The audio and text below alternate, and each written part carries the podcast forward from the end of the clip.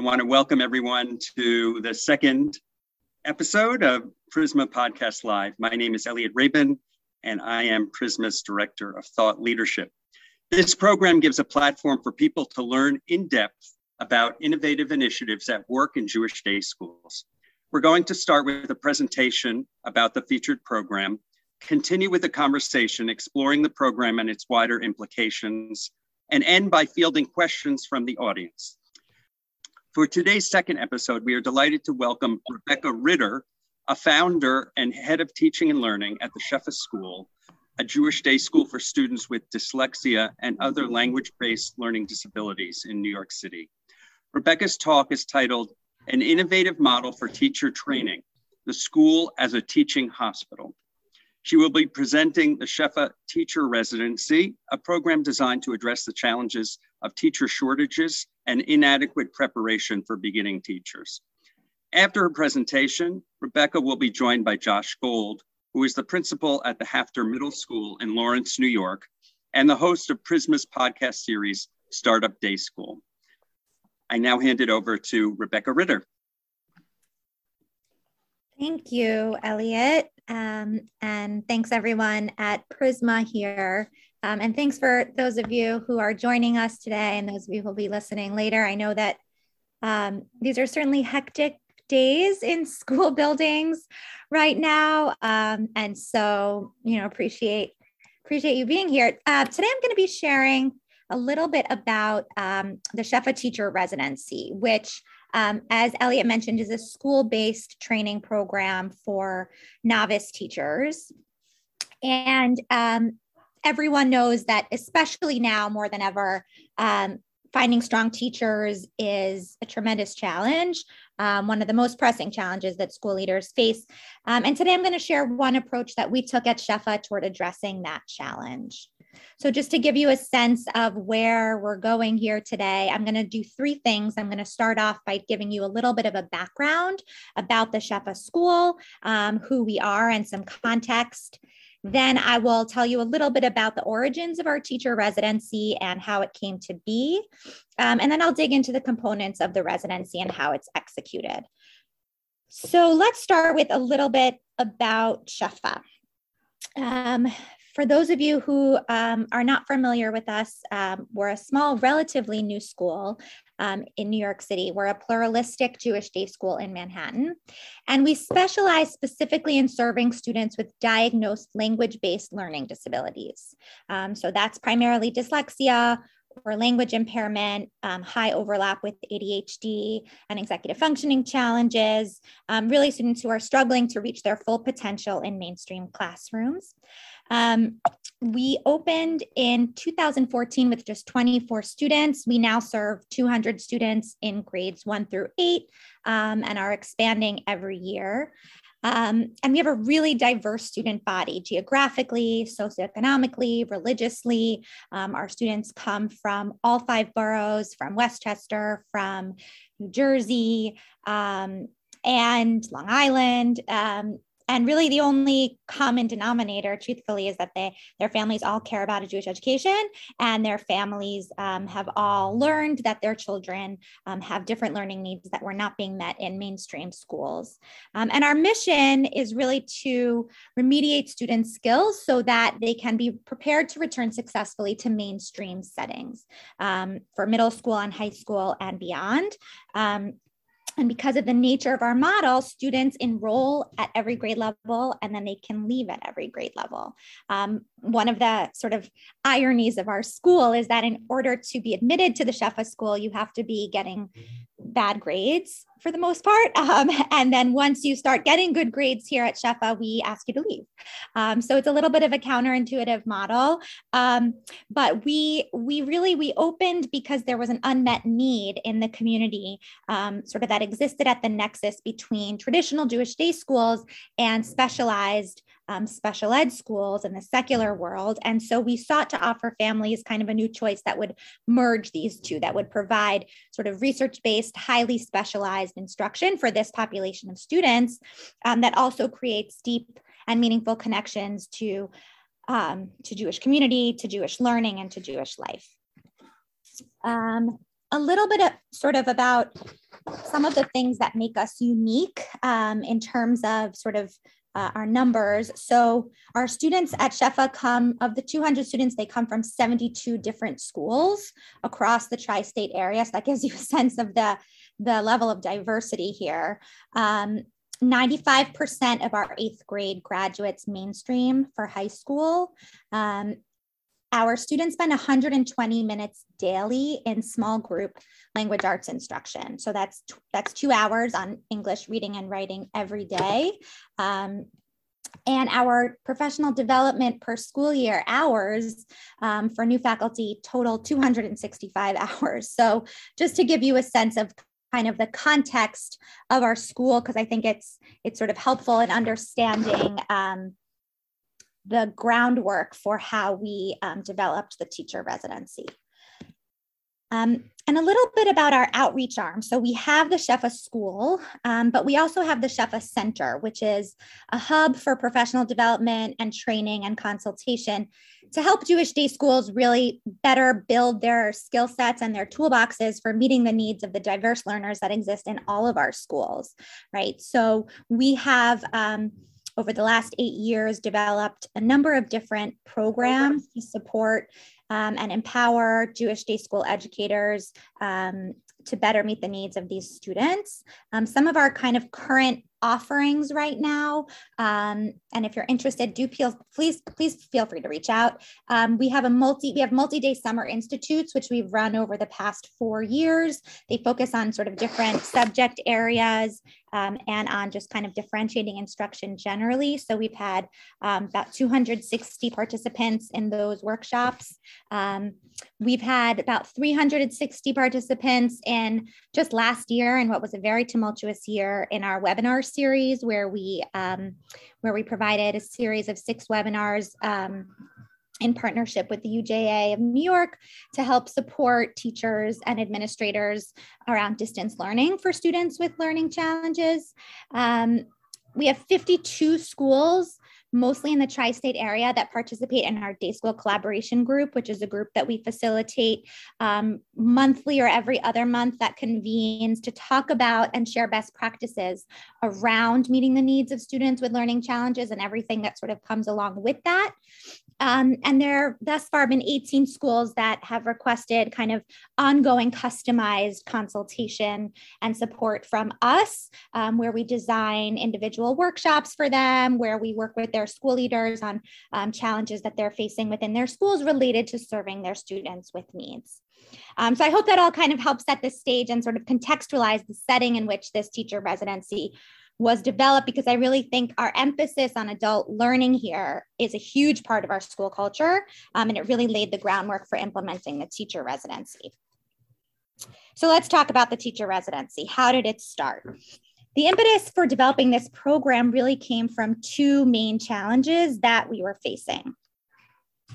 The first challenge was finding talent. And I think this is a universally um, shared experience in schools regardless of the model or the population of students, especially if you're a specialized school. So if you're looking for a specific range of skill sets, either within special ed or within Jewish education, or if you your school is located in a hard to reach area, um, the more specialized of a skill set you're looking for, the harder it is to find talent. And so we sort of took a different approach and said, if, well, if we can't we can't find the teachers that we want to hire, let's think about how we can make the teachers we want to hire.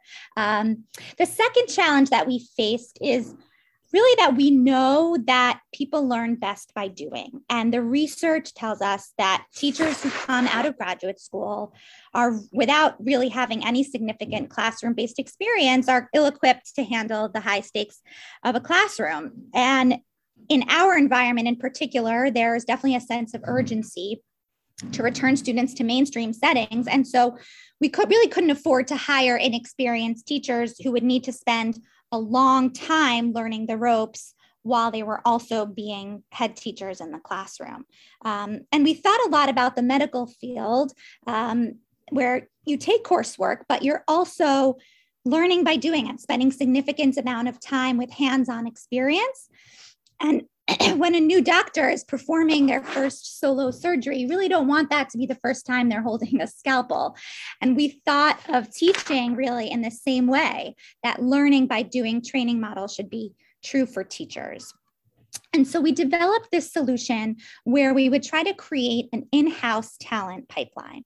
So, this idea that we would kind of have homegrown teachers for us in particular was important.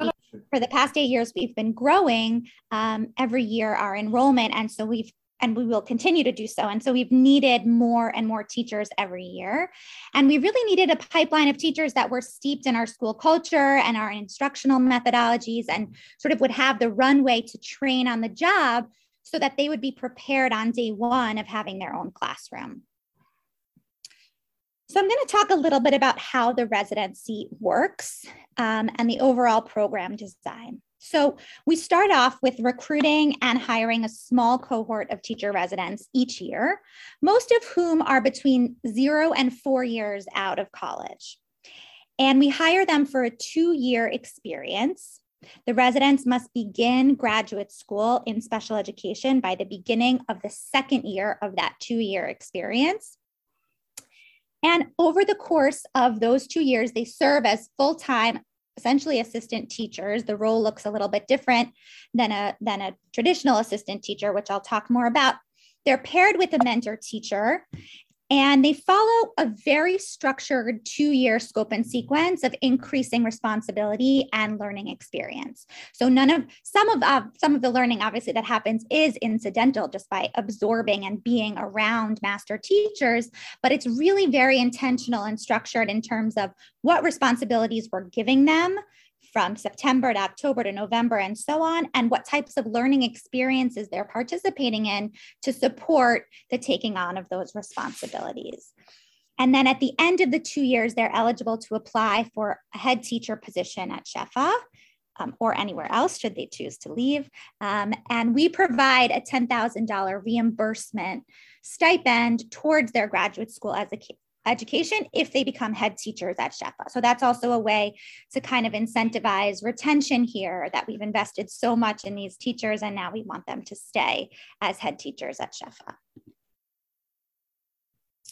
So I'm going to kind of take you through some of the specifics of the journey of a teacher resident, starting with how we recruit them, moving through sort of their roles and responsibilities and how it evolves, how we support them, and then how they transition to a head teaching position. So, obviously, the first challenge that we face is finding these people um, and recruitment. So, how do we find candidates? As I said, most of them are sort of straight out of college or a couple years out of college. They're looking often for a new community to belong to, um, often a Jewish community. And so, we do extensive outreach and have built partnerships with organizations and institutions that work with young Jewish adults. And so Hillel's, um, local undergrad education programs, um, our local Yeshiva University here, Stern College is just four blocks away from our school, um, local synagogue youth groups, camps, places that have traditionally attracted people who care about um, Jewish life and Jewish youth. Um, there is a tremendously high level of investment that we put in these residents. And I really can't stress that enough because the hiring is really, really critical on the front end. You want to try to screen for the qualities that are going to make the candidate successful in the program so that the investment that you're putting in um, is worthwhile, really. And so the hiring stage and finding the right matches is really critical. Over time, we've kind of built up a sense of sort of who the right candidates are for this program. Um, and it really has nothing to do with level of experience in teaching. We find that there's actually no correlation between the success of our residents as they go through the program and their prior experience in education. Um, we sort of have identified these five predictors of success over the years in terms of what we're screening for in hiring. So the first is that we're looking for self-starters, people who can kind of take initiative of their own learning. The second is um, the ability to reflect and ask good questions is really critical. The third is that they've demonstrated in some other setting the ability to learn at a fast pace, that they can sort of have a trajectory that is rapid in their learning. The fourth is sort of this balance between humility and confidence that they are both you know know what they don't know but also are willing to kind of jump in and take risks. Um, and then the last is sort of emotional intelligence because in schools you're navigating multiple relationships um, and thinking about both how you interact with children and how you interact with your adult colleagues. For many of our residents this is their first real full-time job and so those kind of professional responsibilities how you interact with other adults um, is super important once we've hired the residents we onboard them with a week-long training over the summer um, along with the rest of all of our new faculty each year.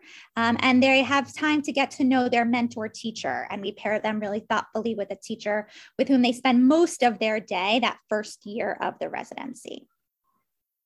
So, in that first year, um, there are a number of different responsibilities that the residents have, but primarily, really, what they're doing is learning how to actively observe and actively assist. And the key word there is actively. So, they're learning how to use structured observation forms to make observations that are based in data about classrooms. They're learning how to assist in strategic and planned ways. Um, in both one-on-one settings um, and, and small group settings and whole group settings. They're doing some individual teaching as well, really working off of their mentor teachers' plans and doing some one-on-one pulling of students who need more support or more enrichment um, or working with small groups of students. And as the year moves on, they're leading or co-teaching portions of lessons by the spring of that first year, they're planning and leading individual lessons and mini units. So it's kind of a structured, um, gradual release of responsibility. Um, of course, there's substitute teaching as needed, which this year more than ever um, is a key part of their role. Um, and they, we really delineate what their non teaching responsibilities are as well, right? So they're not spending their entire day making copies, but we're very explicit about the fact that part of being a teacher is making copies. And so if you're training to become a teacher, you'll be doing some of those non glamorous, non teaching responsibilities as well. In the second year, the responsibilities really ramp up. So the residents are lead teaching their own classes in one to two subject areas. Now, all of our classes here at Shefa are relatively small. Um, so the the average class size for the groups that the residents are teaching are usually around five or six students. Um, but they're responsible for planning the curriculum and for executing all instruction in those subject areas for their group um, with support, obviously, as they're doing it in terms of coaching and mentoring. Um, but they're really the primary teacher for those groups, and they have a variety of co teaching experiences. So, along with their head teacher, they are taking on you know, individual lessons. They're splitting the class and teaching in two parts. Um, they're pulling small groups. They're really much more actively involved in the teaching, whereas in the first year was a lot more of observation and assisting. They have increased responsibility for lesson planning, for parent communication, um, for report writing. And then this spring, they're eligible to apply for a head teaching position. Um, we go through a, an interview process. We have a rubric of things we evaluate them on. Um, and then um, and then hopefully they become head teachers at Shefa, which most of them have. Um, the learning experiences that we sort of curate for them are really, really um, intentional and is really, I think, what makes the experience unique and different from just being a typical assistant teacher. So um, they have weekly meetings with um, their cohort facilitated by me. Um, and those meetings follow a sequence of topics. We use different texts. Um, we do collaborative planning. They'll rehearse lessons that they're going to be teaching with their cohort. Um, they'll give each other feedback. Um, there's a real emphasis on reflecting. We really are very explicit about teaching our residents how to reflect both on what they're seeing in other teachers and on their own teaching. Um, and we really think about teaching as a science. What are the components that can be kind of codified and broken down? Um, and there's a tight correlation between the responsibilities that they have and the learning experiences that we provide. So, for example, you know, if we're asking them to uh, if we're learning in our residence meetings about introducing a new routine in the classroom and how you do that, um, then their assignment for that week is going to be to introduce a new routine in the classroom, in their room, maybe take a videotape of it, and then do some reflection in our group about how that went. They also have biweekly one on one meetings with their supervisor and weekly meetings with their mentor teacher. So, their mentor teacher is the teacher who's in the room with them. Um, their supervisor is the person who runs the residency program, which is me. And they get trained in all of our instructional programs that we use. There's observation and feedback that they get on their teaching. And then, probably the highlight for many of our residents is that they have a tremendous amount of time spent observing and visiting other veteran teachers. And that's really important because they're seeing other teachers' styles. They're learning how to incorporate that into their own style. Um, at one point, we do sort of, if anyone's familiar with the the Grey's, the show Grey's Anatomy, where you know the surgeons are in the OR, and then there's kind of a gallery or a balcony above, and um, residents are watching and learning how to do the surgery. So we often will all the residents will go into the classroom of a veteran teacher and we'll do a group observation together of that lesson and then debrief what we saw afterwards.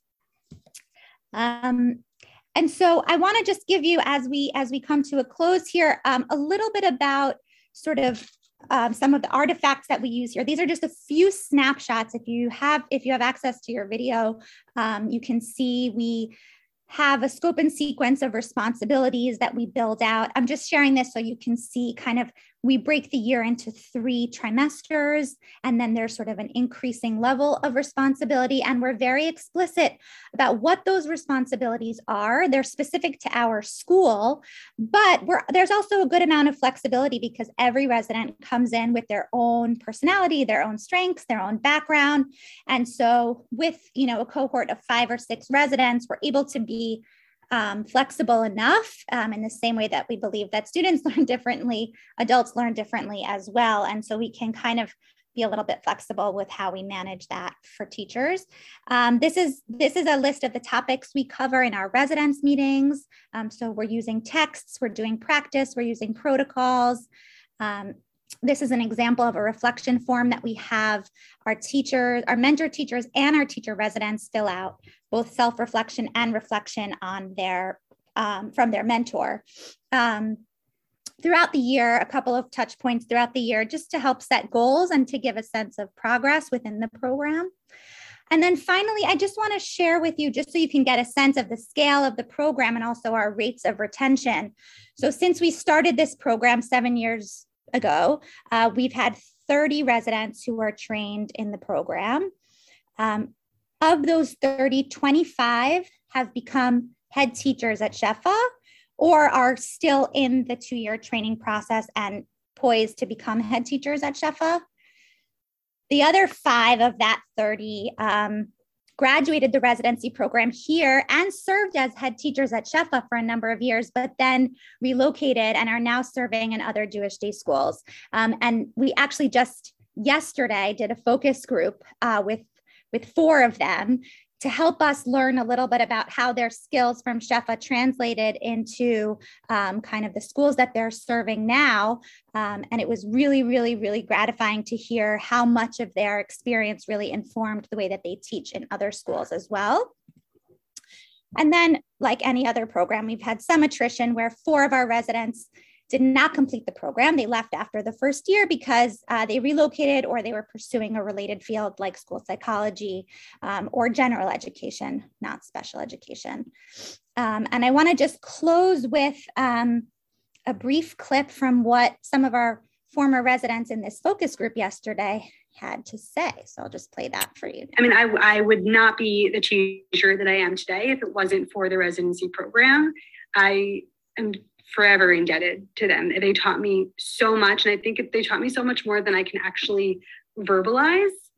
Yeah. I mean, you're going to learn a ton and you're going to like work with some of the best people. Um, and it's going to be a, just, it, it's an invaluable, mm-hmm. amazing program. So I think with that, I'm going to turn it over to Josh. All right. Well, not turning it over, I'm joining. Uh, I want to thank you, uh, Rebecca. Wonderful presentation. Thank you to uh, to Prizmah for allowing uh, us to have this platform. This is an incredibly important program uh, that you're spearheading here. And it's, uh, it's such a nice opportunity for other schools, other leaders, other folks involved in school communities to be able to have an opportunity to learn about it. So thank you again for the time and preparation and the work that you're doing. So I know that we've spoken before about our shared appreciation for the book uh, Instructional Rounds. And for those who don't know, Instructional Rounds is very much um, applying the medical rounding that's done in the medical field, applying that to educational settings um, so that teachers have an opportunity to learn from each other and with each other about best practices. Um, in the same way that when doctors do their medical rounds, they don't do it alone. There are others learning from them and with them when they do that. I also, my experience in school is that it requires a, potentially a cultural shift for teachers to be comfortable not only sharing their best practices, but having conversations around calibrating a school's expectations and norms for best practices. I'm wondering if there were cultural challenges that you faced in your introduction of this program, your development of this program, about teachers feeling so comfortable opening their classrooms up and being that vulnerable to learn together. Yeah, it's a great question. I think it's a huge consideration for anyone thinking about setting something like this up. I mean, I think on the upside, having a program like this really elevates the quality of teaching and reflection for everyone because the mentors now need to be thinking about their own practice in order to answer questions that the residents have. Um, and it just becomes sort of part of the language um, of talking about teaching and learning. Um, I will say we were in a little bit of a privileged position in that we began this program in our second year of existence as a school.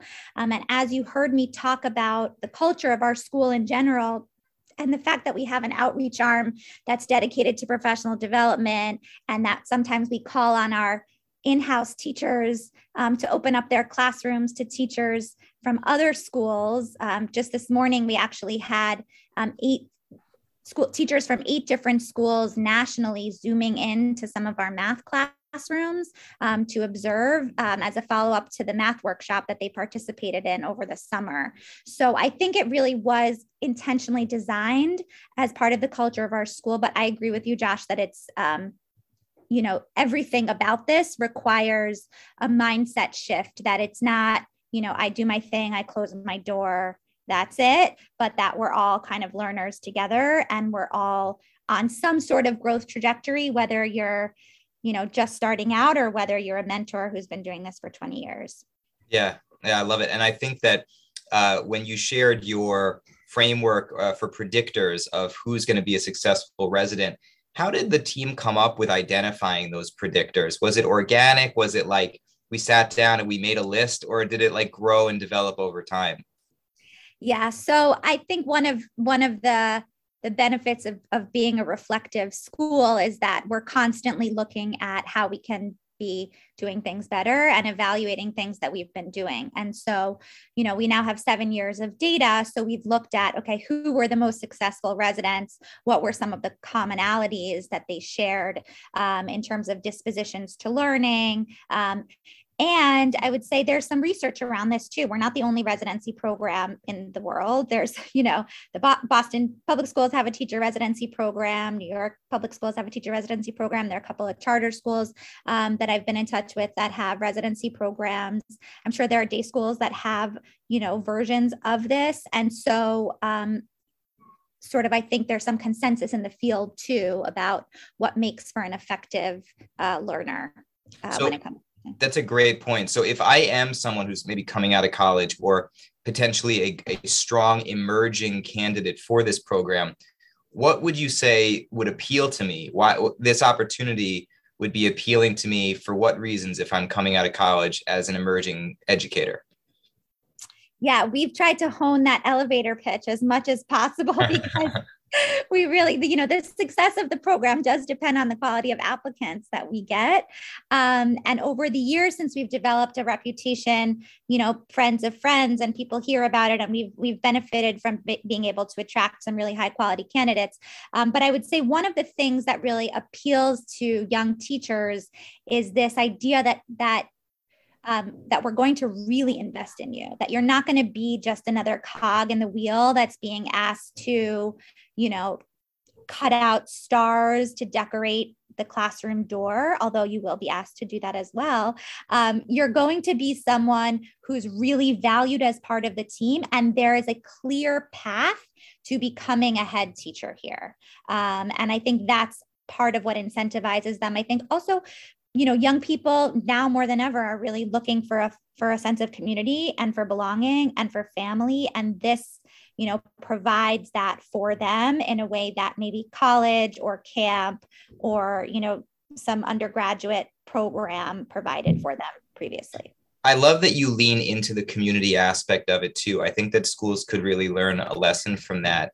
Do you find that the school's sort of explicit value in that aids the process of developing buy-in and vulnerability about your professional craft?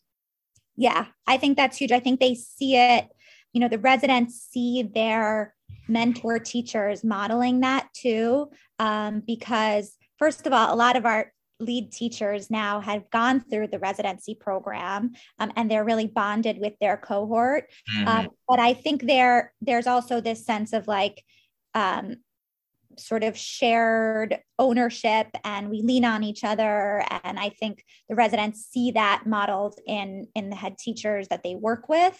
Um, and so yes i think we absolutely do. That's a that's a huge part of our culture that we we value.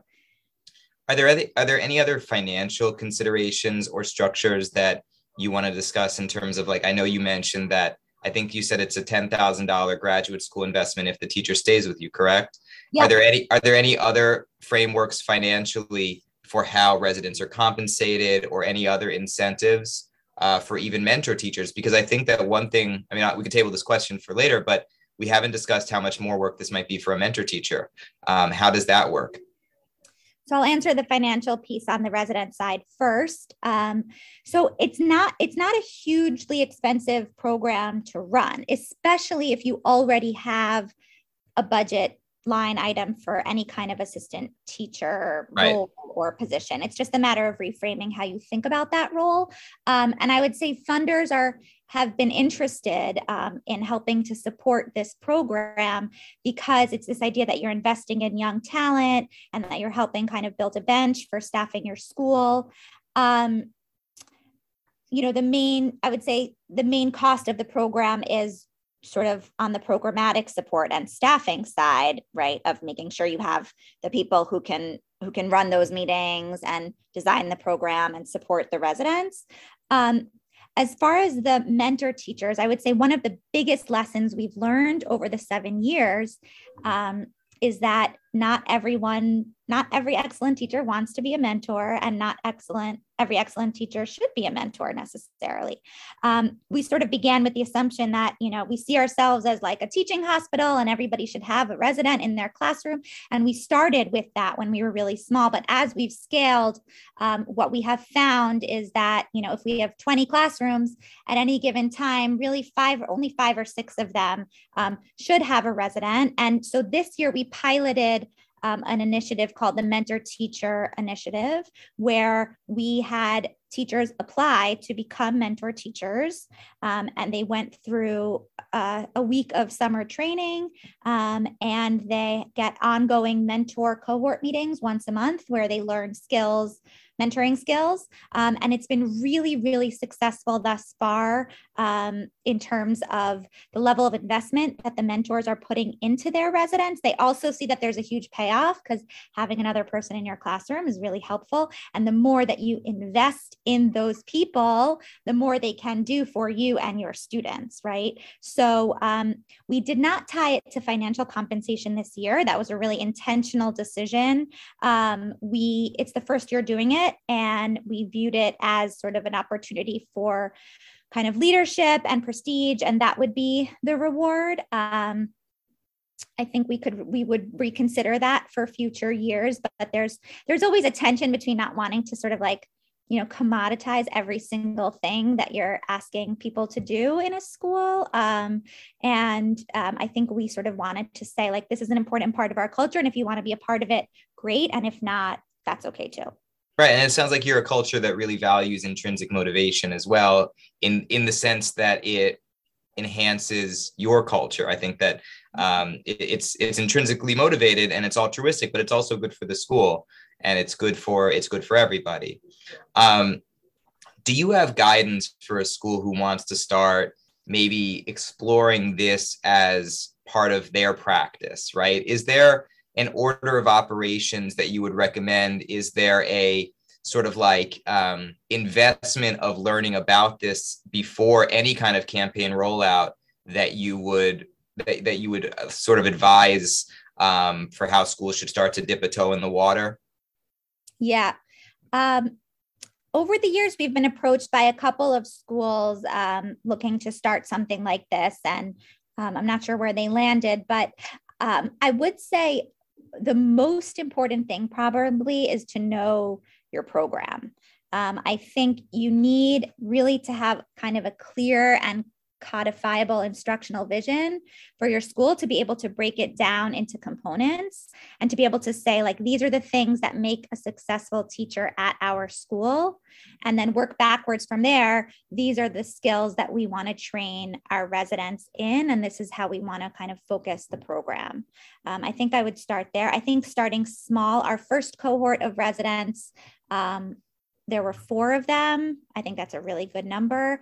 Depends on the size of your school and your bandwidth as well. I think less than, I would not do it with less than three. Um, it just the, co- the, the power of the cohort, I think, is really helpful. Um, but I would say um, if you can find good people to do this program, it's worth trying for a year, honestly, just piloting it and seeing because we had so much success in our first year that it kind of caught on like wildfire. And we got a lot of applicants for the second year. And we, you know, parents were excited about it and our faculty was excited about it and organizations that we were partnering with were like sending us people um, so i would say really trying it for a year it's not you know the cost it's not really so much the cost but i will say the quality of that first year is really important. Yeah absolutely. Are so are like are there lessons that you've learned from what you've been doing over the past is it seven years? Is that is that is that correct? In the past seven years are there lessons that you've learned about strategically things maybe you would have done differently had you gone at it again yeah.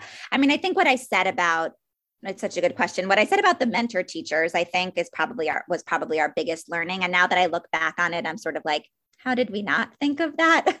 Um, that was a mm. silly assumption to make. But I think um, if we were to start over, we would have started with where we are now, which is, you know, the mentor teachers need kind of just as much training as the residents do that mentoring right. you know it's really on skill. And there are plenty of organizations that provide you know excellent um, coaching and support to mentors. So you could think about potentially partnering with one of those organizations. Um, we did it in-house just because of the specificity of, of how we wanted the mentoring relationship to look. Um, but I think there's so much out there in the literature and in resources that I think investing in your mentors too is really critical. Um, and it takes the burden a little bit more off of the person who's coordinating the program, right? So for me, this is one of 50 hats that I wear at the school. And um, you know, at this point, the program kind of runs itself, and the mentors really sort of take ownership um, of helping support the growth of their residents. Um, and the second thing, I would say the second lesson learned is that I think we've sort of come to understand this goes back to the hiring question, but like what's teachable and trainable um, and what is harder to teach and train, right? So, what are those core skills that are, or dispositions that are less trainable? Um, and how do you screen for those during hiring because you know it's going to be harder to teach right. once they're in the program have you found teachers who have been mentors in the program given feedback about we understand and we're trained in leading student development student learning understanding benchmarks but leading adult learning is a different game, a different strategy, a different sort of like framework. Have you gotten that kind of feedback? And are there any resources or thought leaders who you would recommend to schools who have those same types of issues about teaching adults how to lead adult learning? Yeah, I love that question. So, I mean, my background after teaching was in adult learning, and um, I think that um, we've been able to be really successful this year in providing a curriculum to our mentor teachers that they find really, really enriching, also because they opted into this program. Um, where we're focused on you know adult learning on active listening on you know ways of giving feedback um, resistance to change um, and and there's there's a lot of you know literature out there. I particularly like um, elena aguilar's work um, a-g-u-i-l-a-r is the last mm-hmm. name of spelling. Um, she has a number of tools that we use for coaching school wide at our school. Um, but our mentor teachers use them as well. Um, and we do a lot of work with with texts to help the residents to help the mentor teachers um, kind of build their their toolkit of understanding where their residents are coming from and how they can help move them forward. That's excellent. Have there besides lessons learned have there been any like formal structural changes to the program in the past seven years? Like meaning like you it was up and running and you were identifying either something that wasn't working or something that could be working better, a problem with practice of some sort, and you made a shift as it was going. Have there been any changes along the road like that? Yeah, there have been many. Um, I think each year the program gets better and better based on what we've learned. Um, I think the ways that, um, uh, I mean, sort of small tweaks in how we sequence responsibilities where we say wow it really made more sense for them to do this training before they had this you know responsibility or um, kind of small flips of how we sequence learning uh, for the residents. Um, I think we we've had to do more explicit instruction on the front end on sort of um, like workplace skills, which is something we didn't anticipate. So, right, many of these people are just coming out of college, um, and those skills of, you know, how do you respond to an email and how do you show up to a meeting well prepared and you know what does it mean to come to a meeting without a writing utensil or something mm. to take notes with um, all those things are things that we've just had to kind of explicitly say um, you know, because this is often their first job and um, they need training in that just like in anything else. Um, and I would say the last thing maybe is that we had this vision um, that uh, now we have realized uh, humbly realize that it's not really feasible. But we had a vision at one point. We were approached by a funder to try to scale the program really, really large and put a resident in every classroom and say every year we're going to, you know, every two years we're going to kind of churn out 20 really well trained special educators and then say goodbye to them and send them out into the country's Jewish day schools to help staff resource rooms and be learning specialists and all of this. And what we found really is that first of all um, not every classroom really should or could have a resident despite you know how high quality our program is. There are classrooms for whatever reason that are more or less equipped to be able to mentor new teachers. Um, and then the second thing is we found that there was such a high level investment that we were putting into our teacher residents that once they finished the program um, we did not want them to leave. We wanted them to be teachers here at Shefa. Um, and there is, you know, there's there's turnover. We're in right. New York City, so people have families and then they move out to the suburbs and they don't want to commute. Um, there's turnover for other reasons.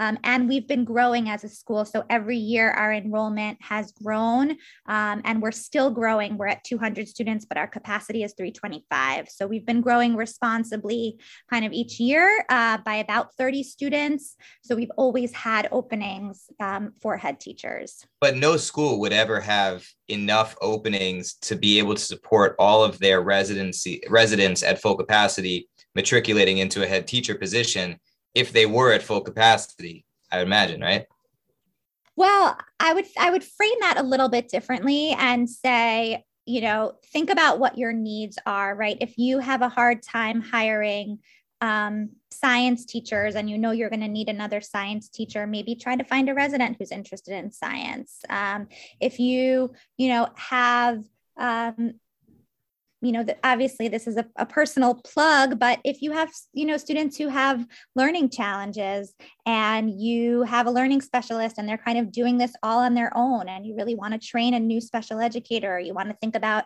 you know, an integrated co-teaching model, um, it's a really, really good way to think about what your staffing needs are and work backwards from there.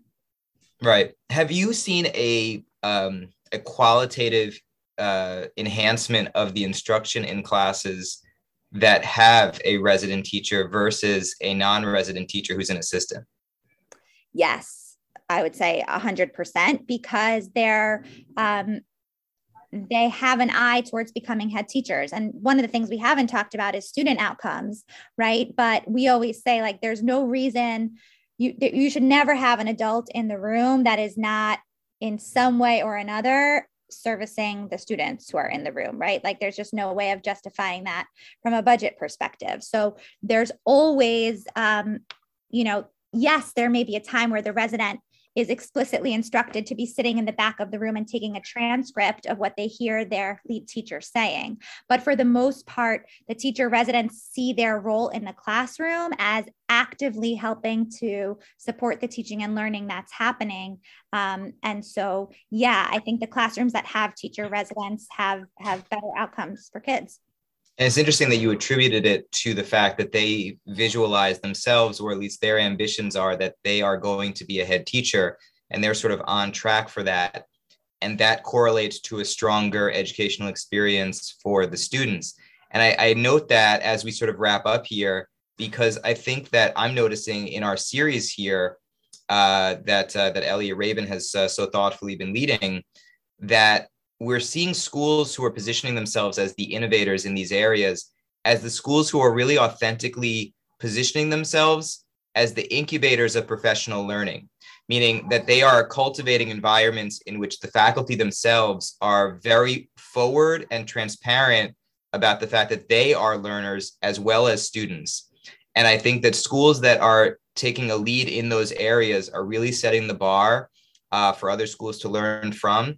And I think that that really is the driving value here. And I think the priority for schools, the more that you're able to set not only um, communally and, val- and by way of values, but by way of structure and formal partnerships and pipelines that everyone in this school is a learner, whether you're a student or a teacher or anybody, we are all learners together. And I think this is such a brilliant example of that and such a fruitful example of it. So uh, Rebecca, really thank you for your time. This has been extremely uh, educational. I think it's been very helpful. And I know that uh, so many schools, individuals, uh, school communities are going to benefit from learning about this. And thank you again to Prizmah for providing this opportunity in this platform. Thank you, Josh. Uh, thank you for your for your expert uh, questioning. Really great. Um, so now is the time when we're going to field questions from the audience. I already have a lot of great questions that I want to share. So one uh, one question we've had is a kind of um, starts with the kind of astonishment that you've had room to uh, to bring on some 25 of these residents to uh, to head teachers in a, a school that is you know medium to smallish right um, i'm wondering how how that's possible and also wondering how many of those teachers were in uh, judaic studies yeah so yes, it is astonishing, and um, we have a pretty, you know, our the ratio of our, our of our teachers to students is pretty high. So we, you know, have let's say one to four or one to five ratio here, and so um, there are a lot of opportunities, especially as we grow, to have more people in head teaching positions. Um, in terms of the Judaic studies piece, um, that is often a, an area that is hardest for us to hire for. Um, and from the outside. And so I would say the majority of our Judaic studies teachers are graduates of our residency um, because of the unique way in which we teach Judaic studies here, both the pluralistic orientation, um, the impact of how we consider a second language, um, the, the massive massive range of background knowledge that our students come in with and how teachers differentiate for that, the role of text when kids can't read text. So there's a tremendous amount of um, thought that goes into the Judaic Studies curriculum and instruction here. Um, and we have found that for the most part, most of our most successful Judaic Studies teachers here have come through the residency. Great. Another question has to do with the qualifications of people who come in. You mentioned that uh, many of them, or perhaps most of them, come in just with uh, a BA or BS. Do do any of them come in with with more advanced degrees, such as yes. uh, masters in special ed or other kind of degrees? And yes. if so, what do you feel that they, those people may still be missing when they when they start out? So Yes, the answer is we do have people who come in to the residency program with a master's degree, or they've already, you know, they're in process with a master's degree. Um, sometimes the master's degree is in a related field. Sometimes it is in special ed. Um, I would say most of our teachers and our residents would say that what they learn here on the job is um, significantly more uh, useful in terms of their classroom instruction than what they learn in the classroom in grad school. Um, I think that's a function of this idea that it's easier to learn by doing, but also we serve such a particular subset of students here, and special ed programs are really needing to address the wide range of what special ed means. Um, I think for the for those candidates who come in with more uh, graduate coursework or with a degree, um, that's where we can really differentiate a little bit within the scope and sequence of the residents' responsibilities. They, their learning trajectory might be faster. They may take on more sooner. Um, Again, we tell our students everybody gets what they need. We do the same approach for our adult learners. Um, they also they also will have a higher salary. So anybody who has um, a master's degree in our on our salary scale has a higher salary, um, and so we can kind of differentiate in those ways. Another question is um, about this uh, assistant teacher. So teacher residents, are they replacing assistant teachers? Do you not have assistant teachers besides the residents? Is it something in addition? How does that work? So currently, we don't have assistant teachers anymore. Um, we found that we have um, we call them school aides. They were really a function of COVID, actually. Um, but people who are just, you know, if there's a teacher who needs to teach on Zoom, they're just supervising the kids. Or if we have to put the kids in pods for lunch, they're supervising that. Um, we found that having someone here who doesn't see a growth path for themselves at the school um, was not a good investment. And so we don't right now have assistant teachers. Hmm. Follow up question to the one about Judaic studies instructors. So sounds like the the training that people people get uh, in to become a Judaic uh, instructor or a rabbi often they don't have pedagogical training in many in many cases don't doesn't prepare them well for for your school um, wondering how do you create a curriculum, the Judaic studies curriculum in your school? You have to invite me for another podcast. You have to invite our head of Judaic studies, Rabbi Dov Luria, for that. Um, and it's a very involved process. It's, you know, we're, we're nowhere near the end. It's still evolving. Um, and I see Susan Yammers on the call. We, we, you know, we, we, we draw on the work of other places as well. Um, but it's a, I would say the guiding principle of our Judaic Studies program is how do we take what how do we take the skills and techniques that we're teaching in the general studies um, and use them to teach the content in the Judaic studies? So, in the same way that we're, let's say, making a story map uh, for a book in English, character setting, problem and solution. We're doing the same thing in Chumash, right? If we teach the students a way of taking notes in English, we're doing the same thing in Judaic studies. Um, if we're learning about how, you know, how to ask good questions, right? Obviously, Judaic studies lends itself very well to that. So there's a lot of kind of crossover and collaboration among our Judaic studies teachers and our general studies teachers. In our lower school, the Judaic studies teachers and the general studies teachers are one and the same. So our lower school head teachers teach both Judaic studies and general studies. Um, and uh, and and the emphasis really for us is on the modes of instruction that our students are going to be able to access. Um, so it's really really skill based um, and less content based. I'm interested in your discussions with other schools because Shefa sees itself a little bit like Orla, not, not Goyim, but Orla the Jewish day school. I don't know. I don't know. Maybe um, one day we're we're still, we're still getting there. I I mean, I, what, what's your question, Elliot? so the question is, you know, have have other schools, uh, especially in your work with the the Shefa Center and it's kind of uh, outreach and training for other schools, have schools, um, you know, looked to try to get advice about implementing something like this and and um, you know how how much how many you know how many question queries have you had and how do you work with them? Are you about the residency specifically? The residency program yeah. Um i would say like three or four schools have reached out specifically and i've had kind of extended conversations with them. Um, i think in terms of our work with other schools it's primarily around how they can implement some of the instructional techniques that we're using here, how they can think about better serving the needs of their students who learn differently structurally in terms of the way they set up their program. Um, I think we're we're in a very privileged position in that we have privileged and there's a huge responsibility that comes along with that and that we have like a really pure sample size of students right? We have a very homogenous population here. All of our students have language based learning disabilities. They're each different and they're each unique and our teachers will still say, Well, I have six students in my class and none of them are on the same level, even when they're on the exact same level. But really, every child is so different. And we look at things with such a fine tooth comb.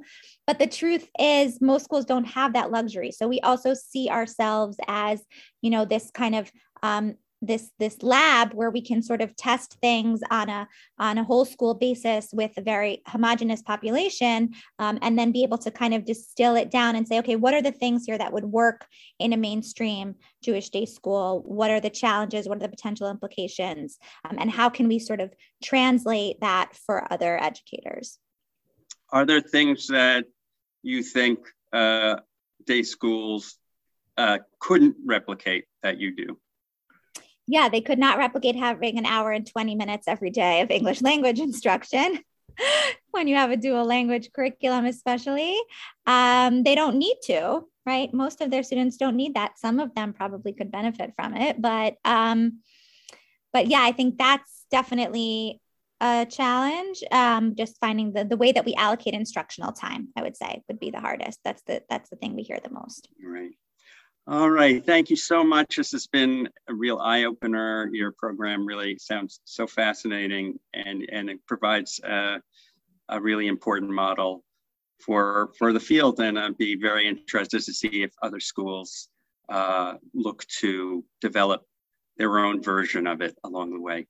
So um, I want to encourage everyone uh, to come to our next Prizmah Podcast Live, which is taking place at this time, noon Eastern, um, on Tuesday, March 22nd, where we're going to hear Peg Sandell and Barbara Cohen of the Brandeis Marin School talk about a program they have called Story Force.